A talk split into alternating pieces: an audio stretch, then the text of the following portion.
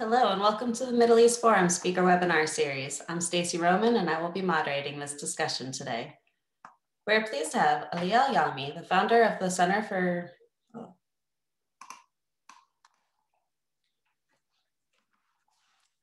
the Center for Democracy and Human Rights in Saudi Arabia, join us to discuss MBS backs down, Qatar's surprising victory in the GCC. Dr. Al-Yami will speak for 15 minutes and open it up for questions. Should you wish to ask a question, please use the Q&A box located at the bottom of your screen to type your question. And with that, I will turn the discussion over to Dr. Ali Al-Yami.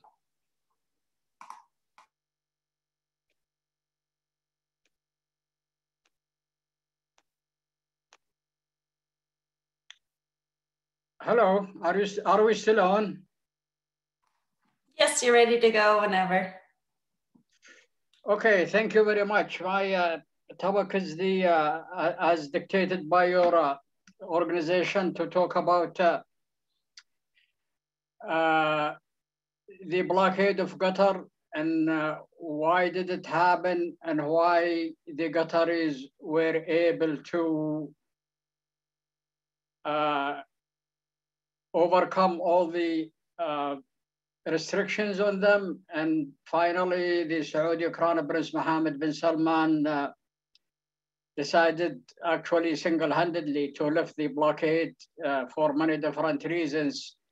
Historically, historically, Qatar uh, has been considered or was considered as part of the little Gulf states fiefdoms when they were under British and other uh, foreign colonialism.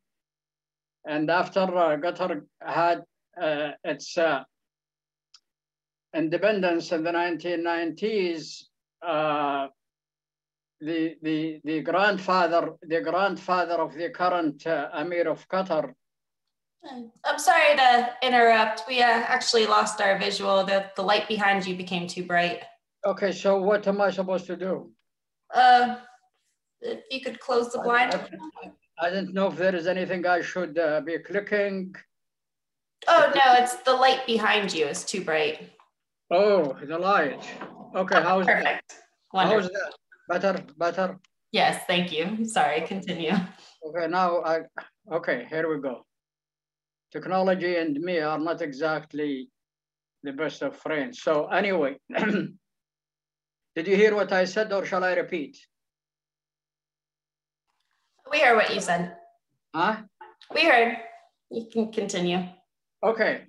So anyway, when Qatar, uh, when when Qatar had uh, received or, or got its independence from Great Britain in the 1990s, uh, the grandfather of the current emir was uh, like the rest of the uh, uh, Gulf Arab states rulers. He was a dynastic chief, and you know he wanted to keep things the way as, as they were under the British colonialism, where the British was doing all the work for him, and he was just sitting there, uh, you know, taking money and go and hunt for uh, the, uh, rabbits and stuff. Uh, his son, the, his son, the father of the current emir, Hamad Al Thani, uh, decided to change the course of the Qatari uh, internal and external affairs and, and politics and and institutions. So he, to make these stories short, they are long, but I'll make it short. He decided uh, to uh, uh, overthrow his father uh, from the uh, from the crown, uh, from the throne, and took over and est established a Qatari independent policies and and and moved away, actually, moved away from the other Gulf states uh, circle, like the Saudis and the, and the Emiratis and the Bahrainis and everybody else. And he expanded, he's, he expanded his uh, relations with, with other powers, uh, and you know, like Egypt and Turkey and Iran and, and, and everyone in between. And that didn't make the Qataris, I mean, the Emiratis and the Saudis specifically happy because they considered that as a betrayal of the GCC family uh, interest. That has been going on for a long time, long before blockaded him in uh, 2017. So historically, that's the case, and that's that's part of why uh, the Saudis, with the encouragement of former President Trump, or acquiescence, tried to actually invade Qatar militarily. But lucky for the Qataris, the former uh, Secretary of State, uh, Tillerson, and Secretary of Defense, Secretary of Defense uh, Mattis were in power, and they told the Saudis and the Emiratis uh, hands off for two reasons. Uh, Qatar is a very big trophy. It's a big trophy financially, but also strategically, the biggest uh, American base outside this country or even inside this country are located in Qatar, the Al Udeid uh, Air Base. And the country is a small country and it's very wealthy, especially with natural resources, gas, especially gas uh, fields, which is interestingly enough, they share with Iran. That's another issue. So they, that didn't work. In the meantime, they had about 10 or 15 uh, conditions uh, after they uh, imposed the blockade that Qatar should uh, accept before they remove the blockade, including especially, especially the closure of the Al Jazeera TV uh, network, satellite TV network, which is actually the first free forum for Arabs and non-Arabs uh, to, to debate issues, uh, Islam, Arab-Israeli conflict, and, and everything else. And it, interestingly enough, it was actually the, the first station where Israeli uh, uh, politicians and historians were, were debating issues with their counterparts or with anybody in the Al Jazeera. So Al Jazeera was a big problem for them because uh, it attacks them for one thing and expose their uh, failures at their own home. But they never, of course, Al Jazeera never uh, criticized the uh, the government of Qatar. But uh, the reason the Qatar was the, the reason, reason the main main region uh, the Qataris were prevailed is because, as I said, it's a trophy. It's wealthy. It's a small country, a small population and they don't give the West, especially the United States and other headaches like the Saudis and the other ones in the Gulf who are always either in trouble or demanding some protections or Qatar was just independent. Plus, Qataris are actually, all of them, these, these rulers uh, survived for a reason. They are, they are desert foxes. They know what they are doing. You know, they, they are not stupid people. They are very smart. So the Qataris, the Qataris uh, in the process, the Qataris had uh, uh, many American universities, campuses uh, built in Qatar. In addition to the oil and to the bases and stuff, the Qataris connected themselves to, to the other Western important institutions, mostly universities, but others like like institute like uh, Carnegie and other groups that, that the uh, uh, think tanks. So uh, the, the, Prince Mohammed actually decided to, to remove the, uh, the blockade for many reasons. One is Prince Mohammed, especially uh, the United Arab Emirates and other Arab countries start uh, uh, relations with the Israelis or normalizations or, or yeah, with the Israelis. Prince Mohammed was left out. So he was actually scared that he will be second in line after the uh, ruler of the United Arab Emirates specifically, who are all over the places. And they, are, they have freer social life for their people. They are dictators like the rest of them. But the interestingly enough, the ruler of uh, the, the, the, the crown prince of uh, the United Arab Emirates, that uh, Mohammed bin Zayed, MBZ, was, was the mentor uh, for uh, uh, Crown Prince Mohammed bin Salman. In the meantime, he was undermining his, his, his, his, his, his power actually both in, in Yemen and, and, and, and everywhere else, in Libya, and with, with, and, with Turkey and everybody. So he, he, he, felt, he felt that he might be left left behind, that's partly, that's, that's a major reason he actually lifted the, uh, blockade, uh, but they get nothing. They get none of their demands, the 13, 14, 15 demands, they absolutely nothing. So uh, three years of blockade only make better, stronger, both domestically, regionally, and globally.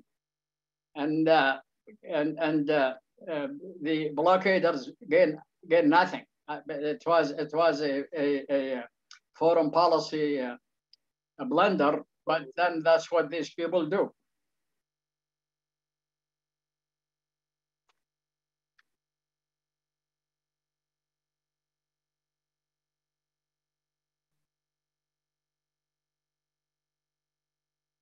Okay, are you, are, are you there? Yes, you are.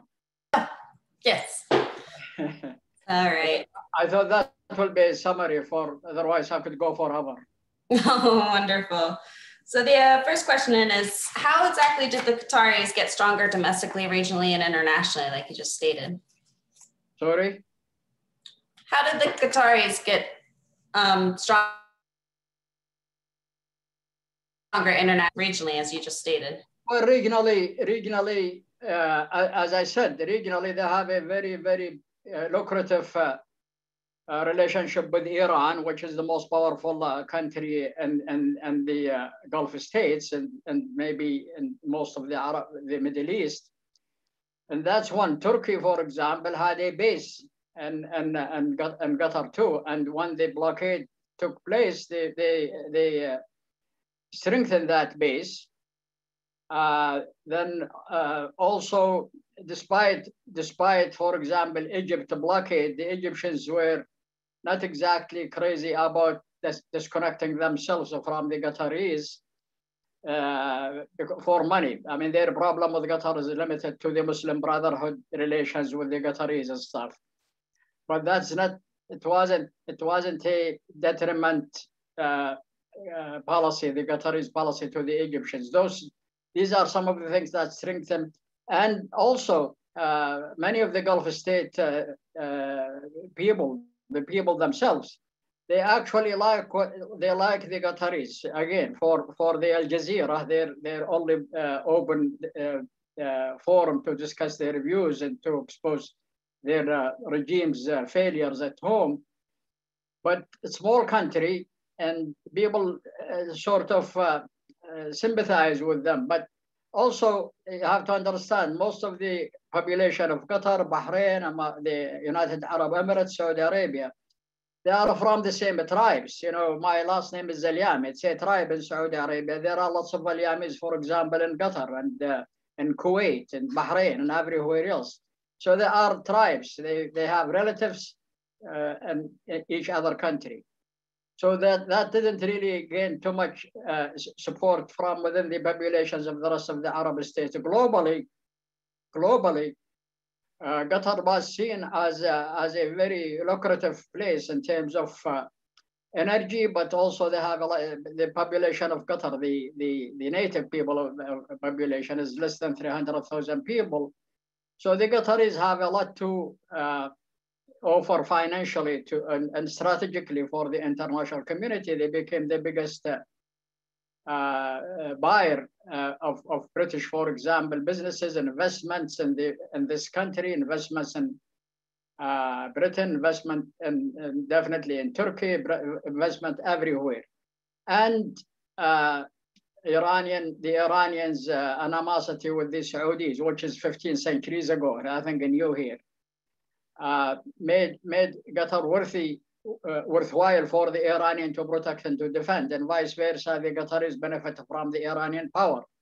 So they became much stronger. Then also they became the Qataris internally became actually semi-independent in terms of their uh, of, of what they need, uh, their needs, consumption, consumption like milk, like meat, like everything else most of the Gulf states are uh, are dependent on importing most of what they consume from outside. So that helps the Qataris actually they uh, to to to to build their own infrastructure in terms of uh, domestic consumptions. Thank you. And how will lifting the blockade affect the Abraham Accords? Does it have any bearing on US relations with Saudi Arabia? Uh, no, uh, you know, the the Saudis want it both ways. They want to be the boss, but they didn't want to give anything for it. Uh, frankly speaking, the, the Gulf states and the Gulf rulers, they need they need the Israelis a whole lot more than the Israelis need them. The Israelis is the driver's seat at this point, so they need the Israelis uh, know-how. Uh, they need the Israelis protection, which I hope the Israelis want to protect, will not protect these dictators. I don't think they will, at least as far as I know. So the, the Saudis wanted to dominate not only the Gulf GCC countries, but also they want to dominate their affairs with the international community and with the reg regional groups and regional countries. But then when Prince Mohammed uh, realized that uh, the life goes with or without him, uh, he decided to encourage some kind of the uh, approach to the Israelis. But the United Arab Emirates and Kuwait and, and uh, Qatar was among the first uh, Arab countries to actually uh, initiate cooperation with the Israelis. So when he saw that he might be left out, he decided to lift the lift the the embargo or the blockade and he actually began to see that there is interest for him into seeing this Emir of Qatar uh, freer to help him, to help Prince Mohammed bin Salman, because uh, the Saudis are not popular any place, uh, especially since King Salman. King Salman is still the problem, actually. I think he victimized his son. But, uh, but, but, but, but the thing is, the thing is, uh, they, they, they became unpopular within the Gulf states. So they, because they, when Prince Mohammed bin Salman almost dismantled the Gulf uh, GCC group by sending his troops to Bahrain and by uh, invading Yemen and all of these external uh, adventures he embarked on, he and his father again. His father is the most uh, conservative and reactionary king, actually, that has uh, ascended to the Saudi throne and uh, close-minded and definitely uh, anti, uh, anti-Jews, anti-Israelis, anti-liberals, anti-woman, anti-everything there is that make modern uh, society uh, grow. So uh, Mohammed bin Salman is in a very bad shape. So he decided lifting this blockade will help him more than hurt him, regardless of the fact that he didn't get any of his demands uh, out of the Qataris. Thank you. So how did Qatar's influence operations in DC enable or catalyze this situation with the GCC and the blockades being lifted you have to understand, your audience have to understand, there is no love lost be between the rulers of the GCC. They actually don't like each other. And all of the other small Gulf states don't like the Saudis specifically because of Wahhabi, because of the Sharia law that, that they impose and because because because Saudi Arabia is the major power in the Gulf among the Gulf Arab states, so they dominated the scene for many many years, and uh, that domination not only politically and economically but also socially and but socially and religiously. So most of the gulf states people uh, don't like the saudi uh, restrictions. Like women have to wear the hijab and, and be second citizen. Most of them are still in the gulf states regardless of what anybody says. So the, the, the GCC itself is fragmented from day one. There is some need among the ruling families, which is detached from the people themselves, except ruling them and exploiting them. So they, they, they don't really care for each other. And, and when Prince Mohammed came and again, he did, uh, he, he uh, sent his troop to, to uh, crush the uh, the the uh, Bahraini Arab Spring movement and Yemen and and the the other the other Gulf states, the other smaller Gulf states, uh, start thinking more seriously that if he did this to Bahrain and to Qatar and to Yemen, and uh, we will be especially Oman and and uh, especially Oman and uh, Kuwait. Uh, we could be the next. We could be the next target of this guy's reckless behavior and reckless policies. So they were happy to see him get stuck, for example, in these other issues, and they start they start easing themselves out of the of the uh, the GCC uh, union and reaching out to other power, including Iran and, and also Turkey and other people. So that is the, the, the, the uh, establishment of GCC in the 1980s, 1980, after the Iranian Revolution in 1979, was actually initiated by the Saudis, and the main and the main reason for that is to to control the other Gulf state foreign policy, domestic policy, and their natural resources and use it as a bargain with superpowers, for example, and other powers in the region.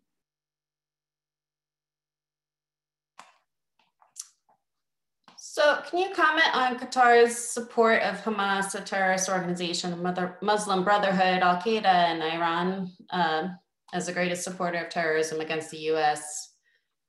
Uh, I'm not sure. I'm not sure I buy this argument that they are supporting Al Qaeda and support. They, they support Hamas actually, and they and they and and uh, Qatar has a huge, just like Saudi Arabia during Faisal uh, era in the 1970s. Both of all of the Gulf states were threatened by the Nasser national nationalism, uh, Nasser of Egypt in the 1950s, 60s, 70s until he died. So they actually invited the Muslim brotherhoods to come to their countries and use them as a counter uh, uh, uh, part to, to Nasser's uh, to Nasser nationalistic call for liberating all the Arab world from all these old kings and uh, imperialism and all of that kind of thing. So after they invited the the the uh, invited the Muslim Brotherhood, the Muslim Brotherhoods were more educated than the Gulf people, so they became teachers, they became government officials, they became business people, they become doctors and nurses, and so they had a huge role to play in these countries, and they they produce children. They become Saudis and Qataris and all of these things, and they become members of the parliaments, whether it is in Qatar or or Kuwait or United Arab Emirates or Morocco or any, any Arab country. So it, is, it was difficult for them to actually kick them out easily.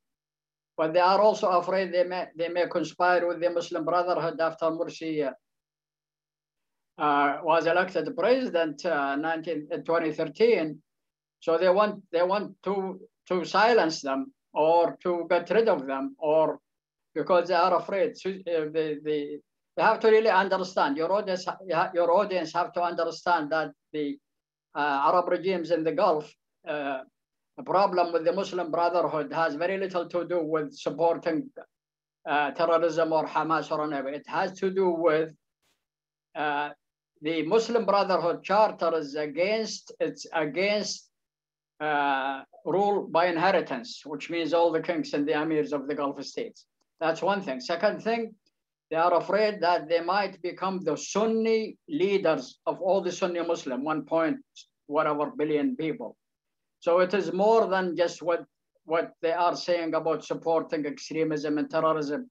Look, I mean, anybody, unless they are stupid or, or denying the right, Saudi Arabia is the biggest creator of extremism and terrorism and Wahhabism in the Middle East and all over the world. These are facts that are documented.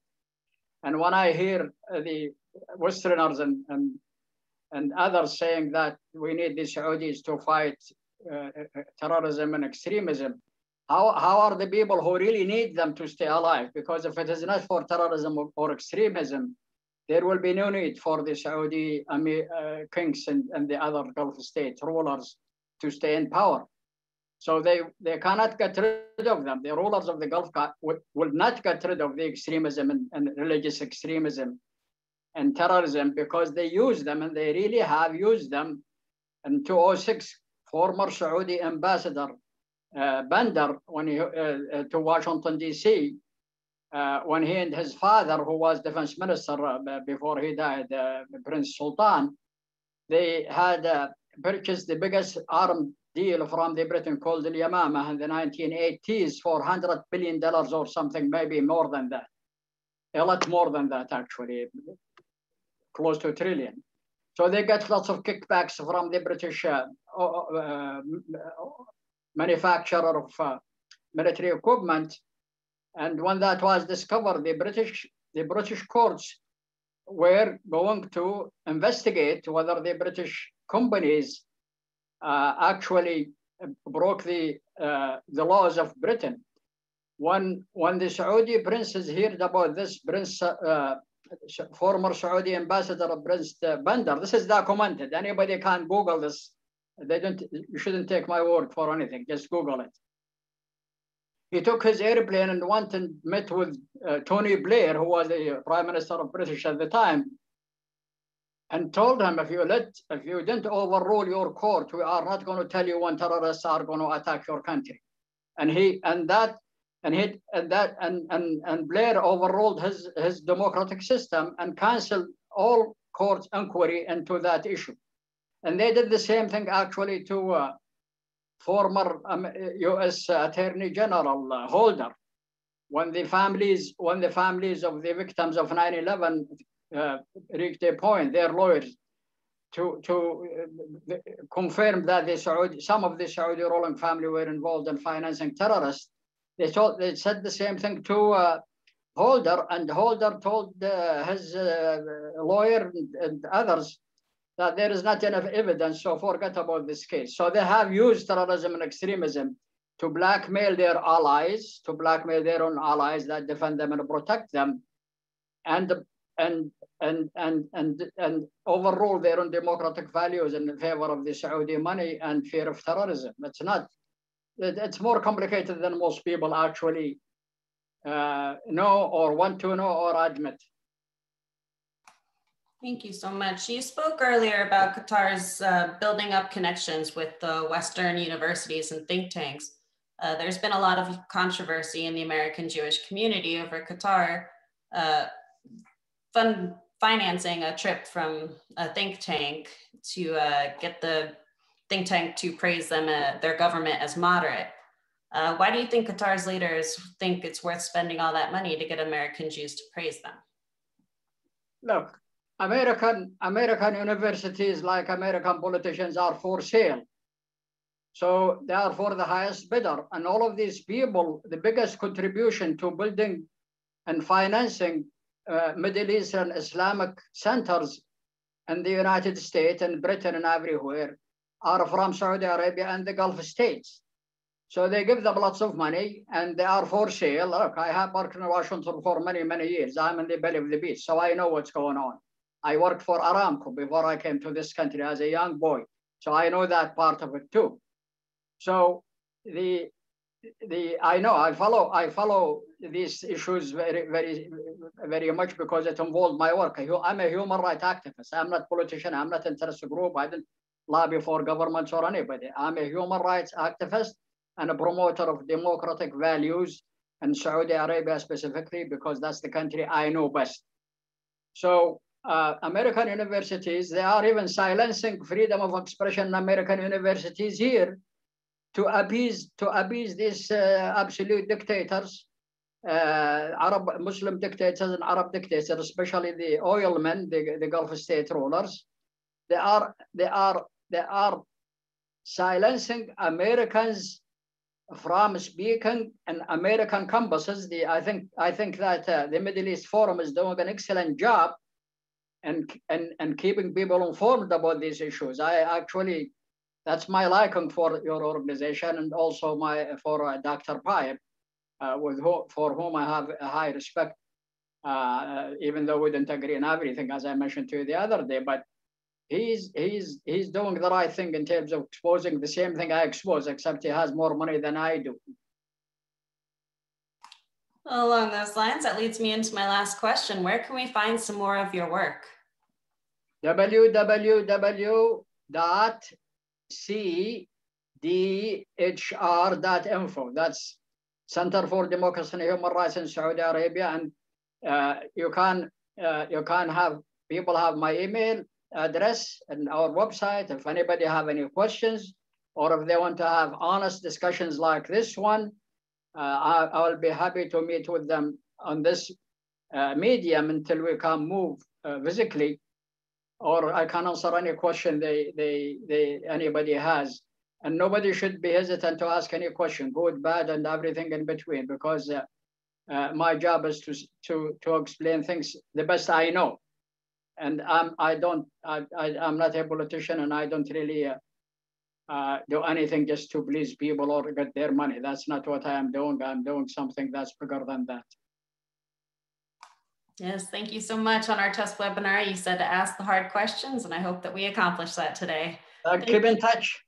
Thank you so much for speaking with us today, Dr. Alyami. Thank you. Thank you. Uh, for our viewers, please be on the lookout for our weekly webinar offerings email coming out over the weekend. Thank you all for joining us, and I hope you have a great day. Bye. Thank you.